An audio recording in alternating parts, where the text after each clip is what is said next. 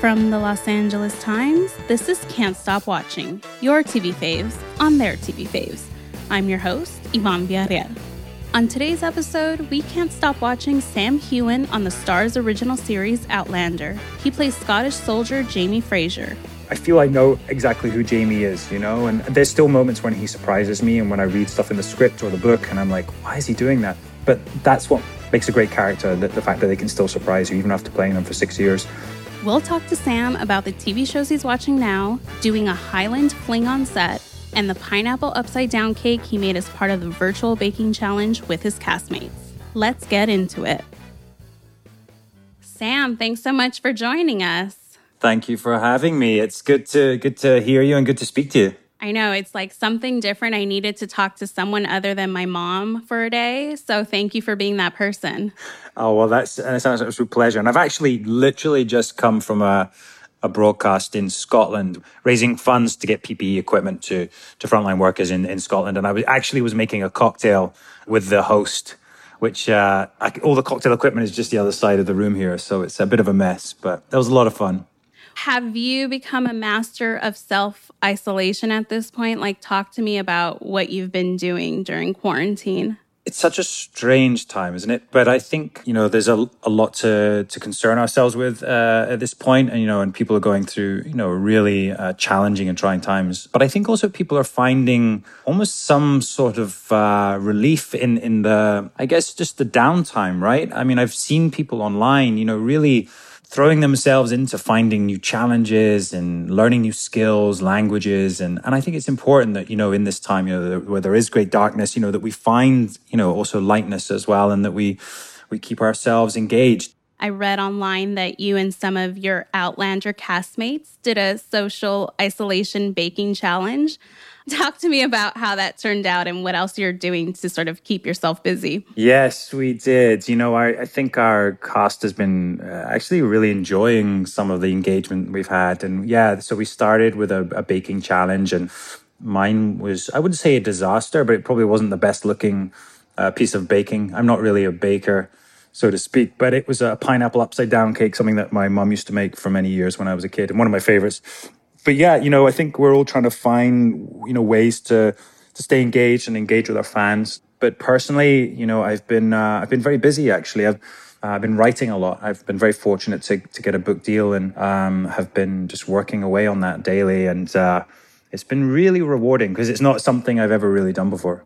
So you're finding that this downtime is actually conducive to being creative? Because I would think the opposite. So how how has it sort of been a release to have that writing? Yeah, well, that's a good question because you know I think we're very busy normally in our everyday lives and um, on our TV show. You know, it, it has been very very relentless. You know, we went from our last season, we went straight into a press tour for that. Then I, I was into a press tour in Los Angeles for uh, a movie that um, called Bloodshot and with sort of all that stuff, you, you don't really have time to sort of sit and reflect on what you've been doing. And this has been a great time for me to really go back over, you know, the beginnings of Outlander and, and this other TV show that I just created called Clanlands and just to really relive those moments and, and go back and even watch, you know, those episodes. And it's been a really nice way to sort of remember certain scenarios that you maybe forget.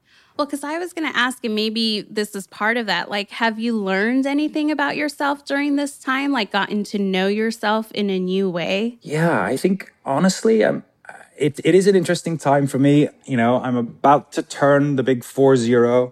And I think for anyone, you know, that's uh, a point in time that needs to be marked. And this solitude and this downtime, so to speak, is, is certainly giving me time to reflect. And I think uh, it's something going forward. Hopefully, when the world heals and it's going to be a very different world I, I, know that but i think you know hopefully for myself i'm going to try and find more time like this where possibly i can have time for myself or, or time to to really work on myself more than you know just keep going and keep working well, I bring this up because, you know, we're all sort of behind our screens and communicating through our devices.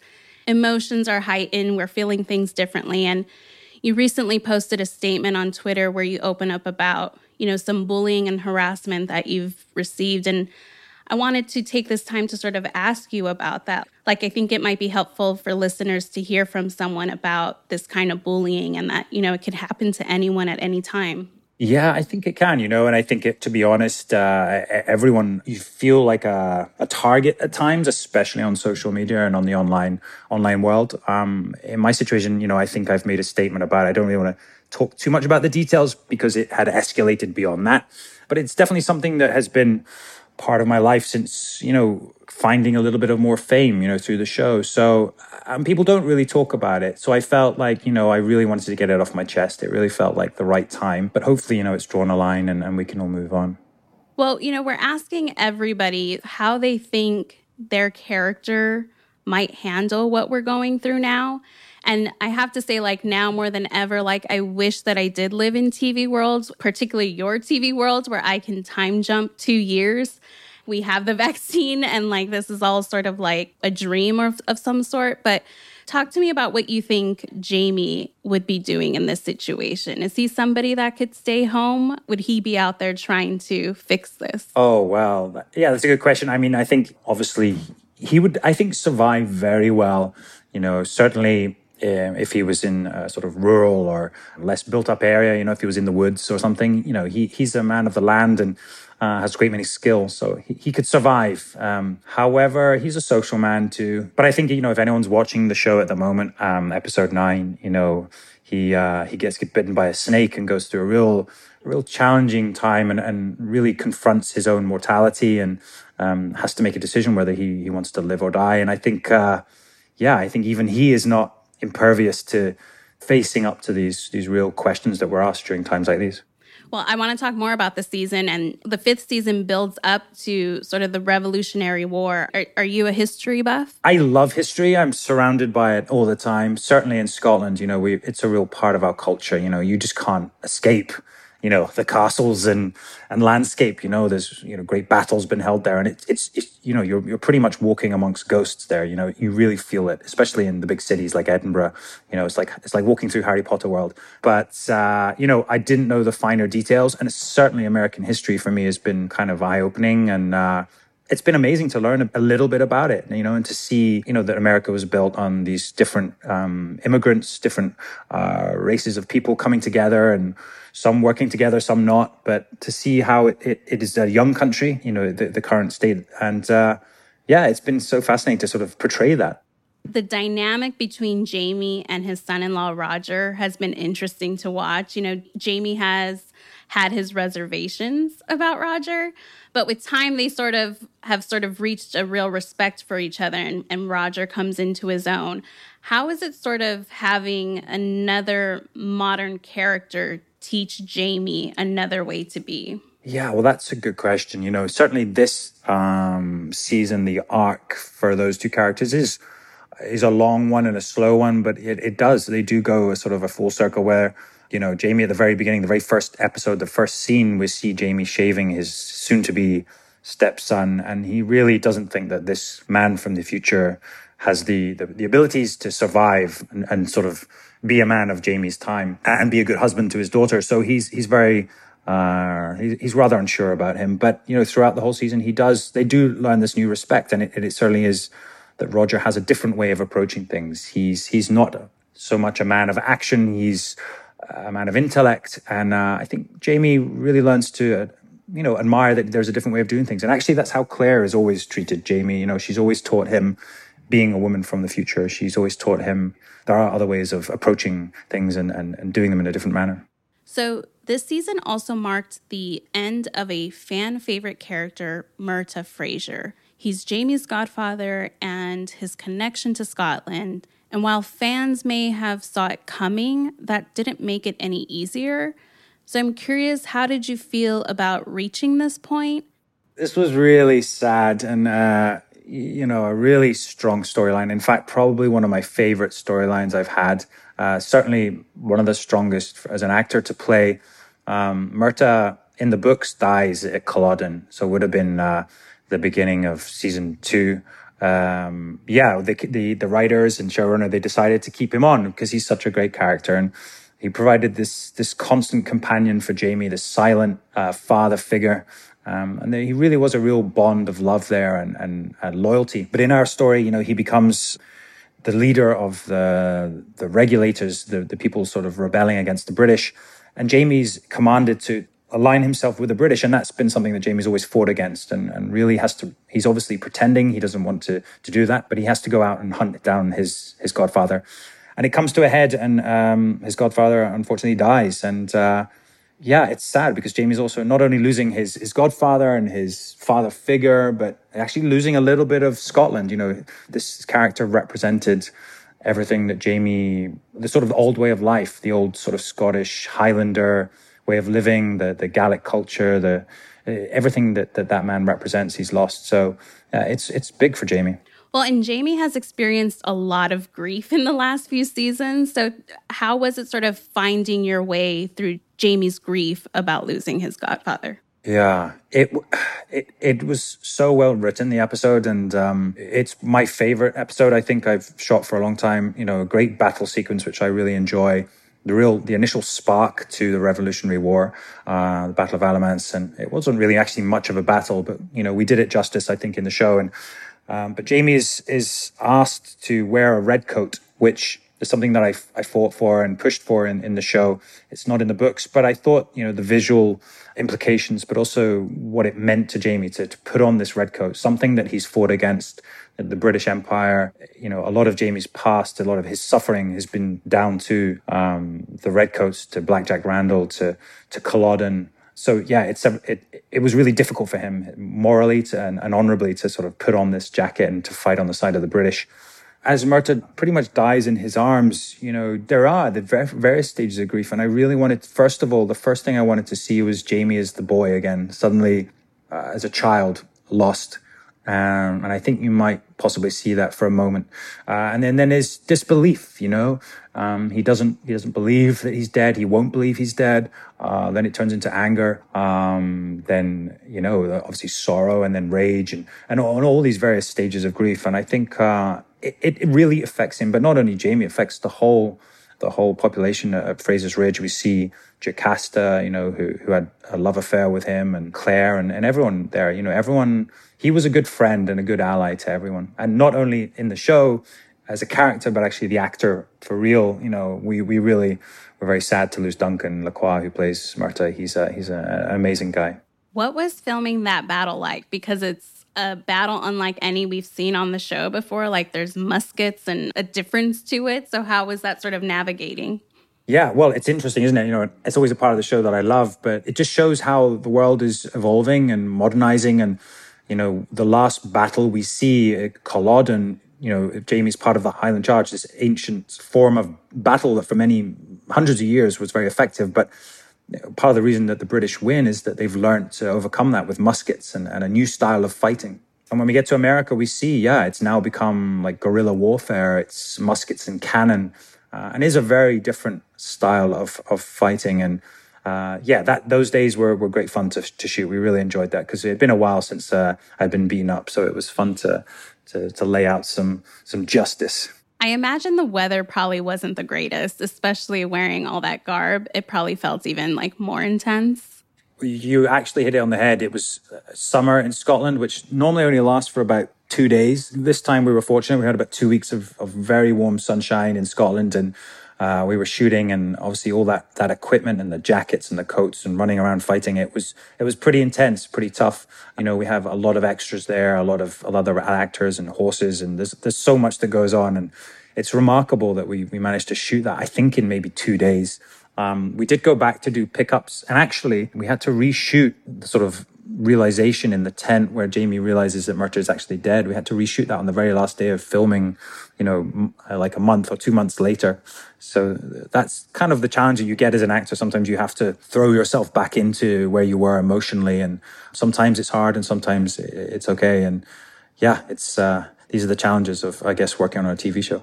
Well, you talked earlier about turning the big 4 0, and Jamie this season turned 50. What has it been like to sort of watch him age and mature? You know, when we first meet him, he had no ties, no responsibility.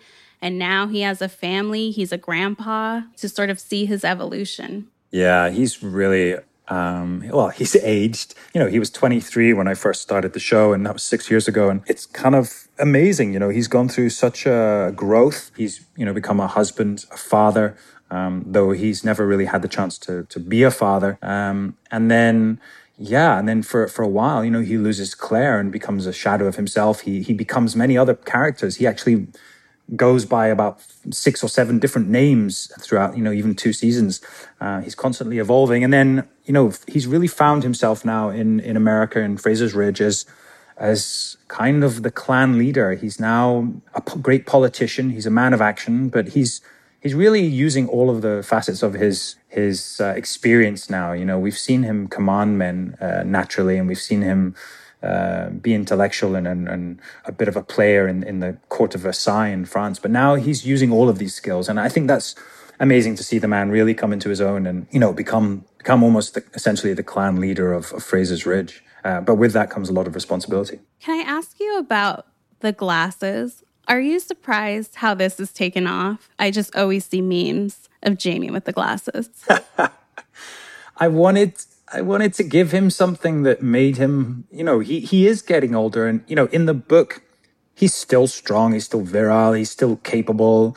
You know, I, I wanted to give him, you know, a weakness and the fact that his eyes are going slightly, I think is is great. You know, that he maybe even slightly embarrassed by it. But yeah, and uh, we we went through a whole set of glasses, and I eventually found this pair, and I thought they just they kind of worked. But I mean, even saw my co-star today post the video, and we she jokes and we joke about it. You know, we call him Santa Jamie. Just need the white beard, and uh, and it's perfect. Yeah, I, I kind of love them. Though sometimes I forget, you know, you forget the, to wear them. I'm like, oh God, I hope I, you know, I hope I remember for that scene. Yeah, it's nice to see him age, you know, and he's been through so much, you know, he, he wears literally his experiences on his back. He's covered in a ridiculous amount of scars. And um, this was just, uh, you know, a way to show the aging process and uh, that and his hair, you know, sort of changing slightly color and a lot more age makeup as well, you know, just the, the little sort of uh, details. I just want like at least like a two minute sequence of the all the times that Jamie has to clean his glasses. Cause as a person that wears glasses, I feel like that's all I do. And I feel like in the time that he's living in, they must be getting dirty a lot. So maybe make that suggestion. I'm going to throw that in the next time I'm wearing those glasses. You know, that's that's actually a really good point. You know, I actually wear glasses myself and uh, have done from a very young age and have really terrible eyesight. So uh, I'm very aware of what it's it's like wearing glasses, and uh, yeah, I'll do that. I'll I'll put it in. I'll put it in for you. And, and another dance sequence. Like, what did you think about the dancing this season? yeah, so in this sequence, uh, Jamie uh, dances. Um, in the book, it's it's a sword dance, and uh, it was written in the script as a sword dance as well. He's you know in this town, Brownsville, and eh, for a moment, just enjoying enjoying the moment. And uh, it's a really, really nice sequence. But um, I wanted to, to change it slightly, and I actually ended up doing a Highland fling. I'm not a, I wouldn't say a dancer at heart, but I got some lessons from a good friend of mine who used to be a professional Highland dancer. And the dance is actually really interesting. It's about kicking off the shackles of, of the British, you know, kicking off the, the trousers, the trews that they were supposed to wear. Um, when the kilts were banned, you know, Scotsmen had to then start wearing trousers or, or, or as you guys call them, pants. And so the whole dance was sort of a defiant dance about you know, kicking off the shackles of, of the British. So it's it's a fun moment and nice to see Jamie and Claire sharing a moment as well. But yeah, I think that day I was slightly nervous about it. So in the finale, Claire is brutally raped by Lionel Brown and his men. And, you know, obviously it's a harrowing ordeal and Jamie eventually kills them. But I wonder how you think this changes Jamie, that experience. Well, it's it's such a powerful and difficult um, subject, and I think you know we all wanted to to get it right. I think the times have changed. I think the show has changed. You know, Jamie gets raped in season one and it was very graphic. Now, you know, I don't know if I would have done that now, you know, but it, it's, it is what it is. And I think, you know, at that time, you know, we felt it was the right thing to do. And I think this time, you know, I think very cleverly the writers have done something different. I think it's a really emotional, very hard to watch episode, but it's stylized. And I think we were very involved in that, myself and Caitriona. We went back and forth a lot with the director, who was fantastic, uh, Jamie Payne, and the writers, Tony, who was, who was just magnificent. And we really tried to find the right tone to it um, and make it less about the brutality and more about Claire trying to to to find some comfort and escapism in in her mind uh, during the this trauma and she she of course goes back to Jamie and tries to imagine a sort of a world with him yeah, for Jamie, it changes a lot. You know, he's thrown into action and we see some, a really, I hopefully a scary side of him, a side that is unrestrained rage.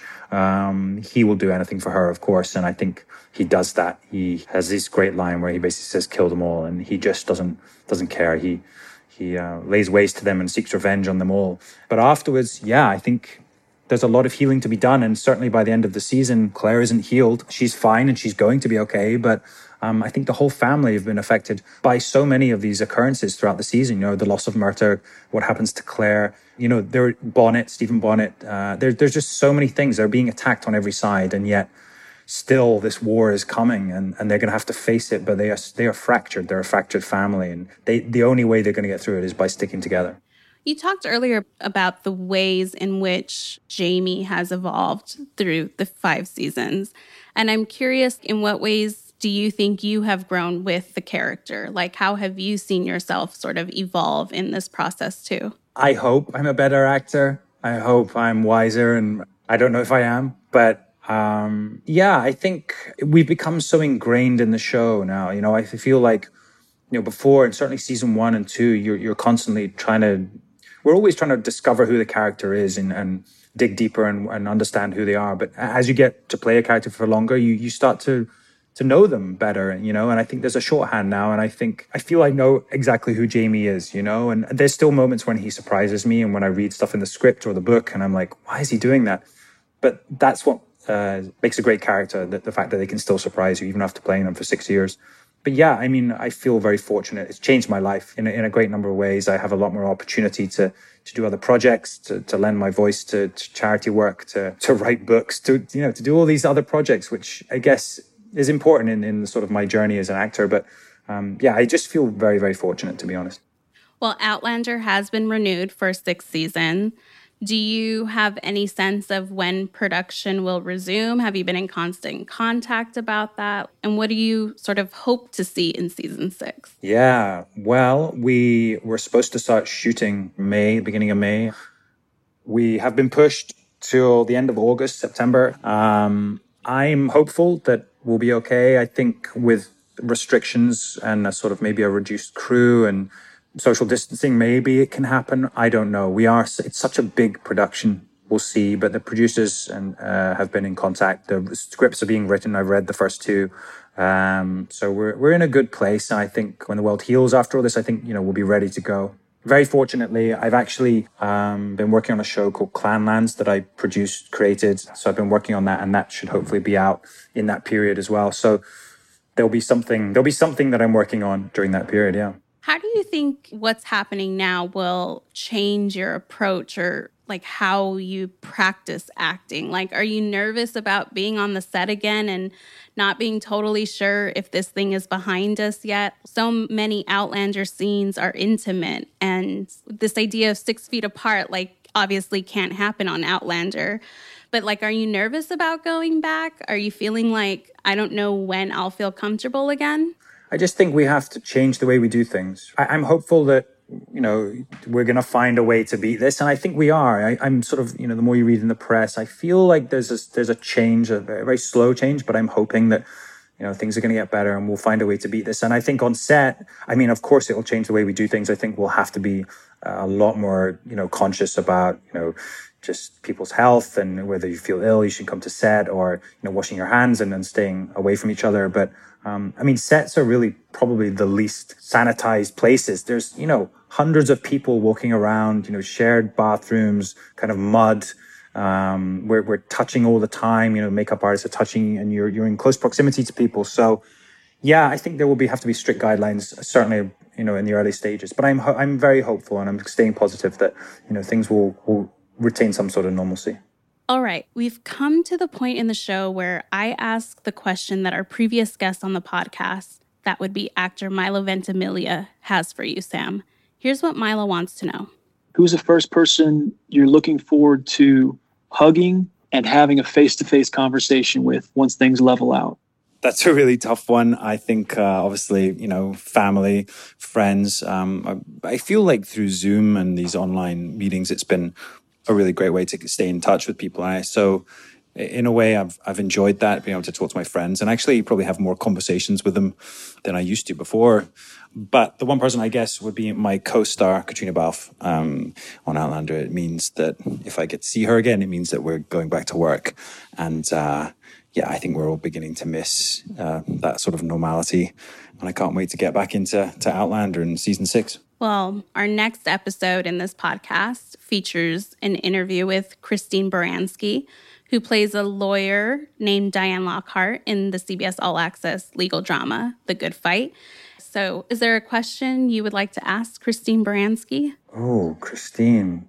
Well, I guess, you know, apart from just all of the the regular stuff like where are you? Are you safe? Going back to her show, you know, how how do you think this has changed her and her character? But yeah, how is she gonna approach things differently? If she's gonna approach things differently, or will it just go be, you know, back to work? Well, thank you so much for your time, Sam. Like, what are you going to do with the rest of your day? Yeah, I've been, I've, as I said, I've been trying to work out and stay, have some sort of routine. So, you know, I try to get up, work out, and then do some writing and, and then catch up on some TV shows in the evening. Um, I, I mean, secretly kind of enjoying this, this downtime, um, just to, you know, really rest and, and gather myself. So, um, yeah, I just hope that everyone stays safe and I hope that, you know, we find a way through this. And I, and I think we will. I have to ask, since you brought it up, what TV shows are you catching up on during this time?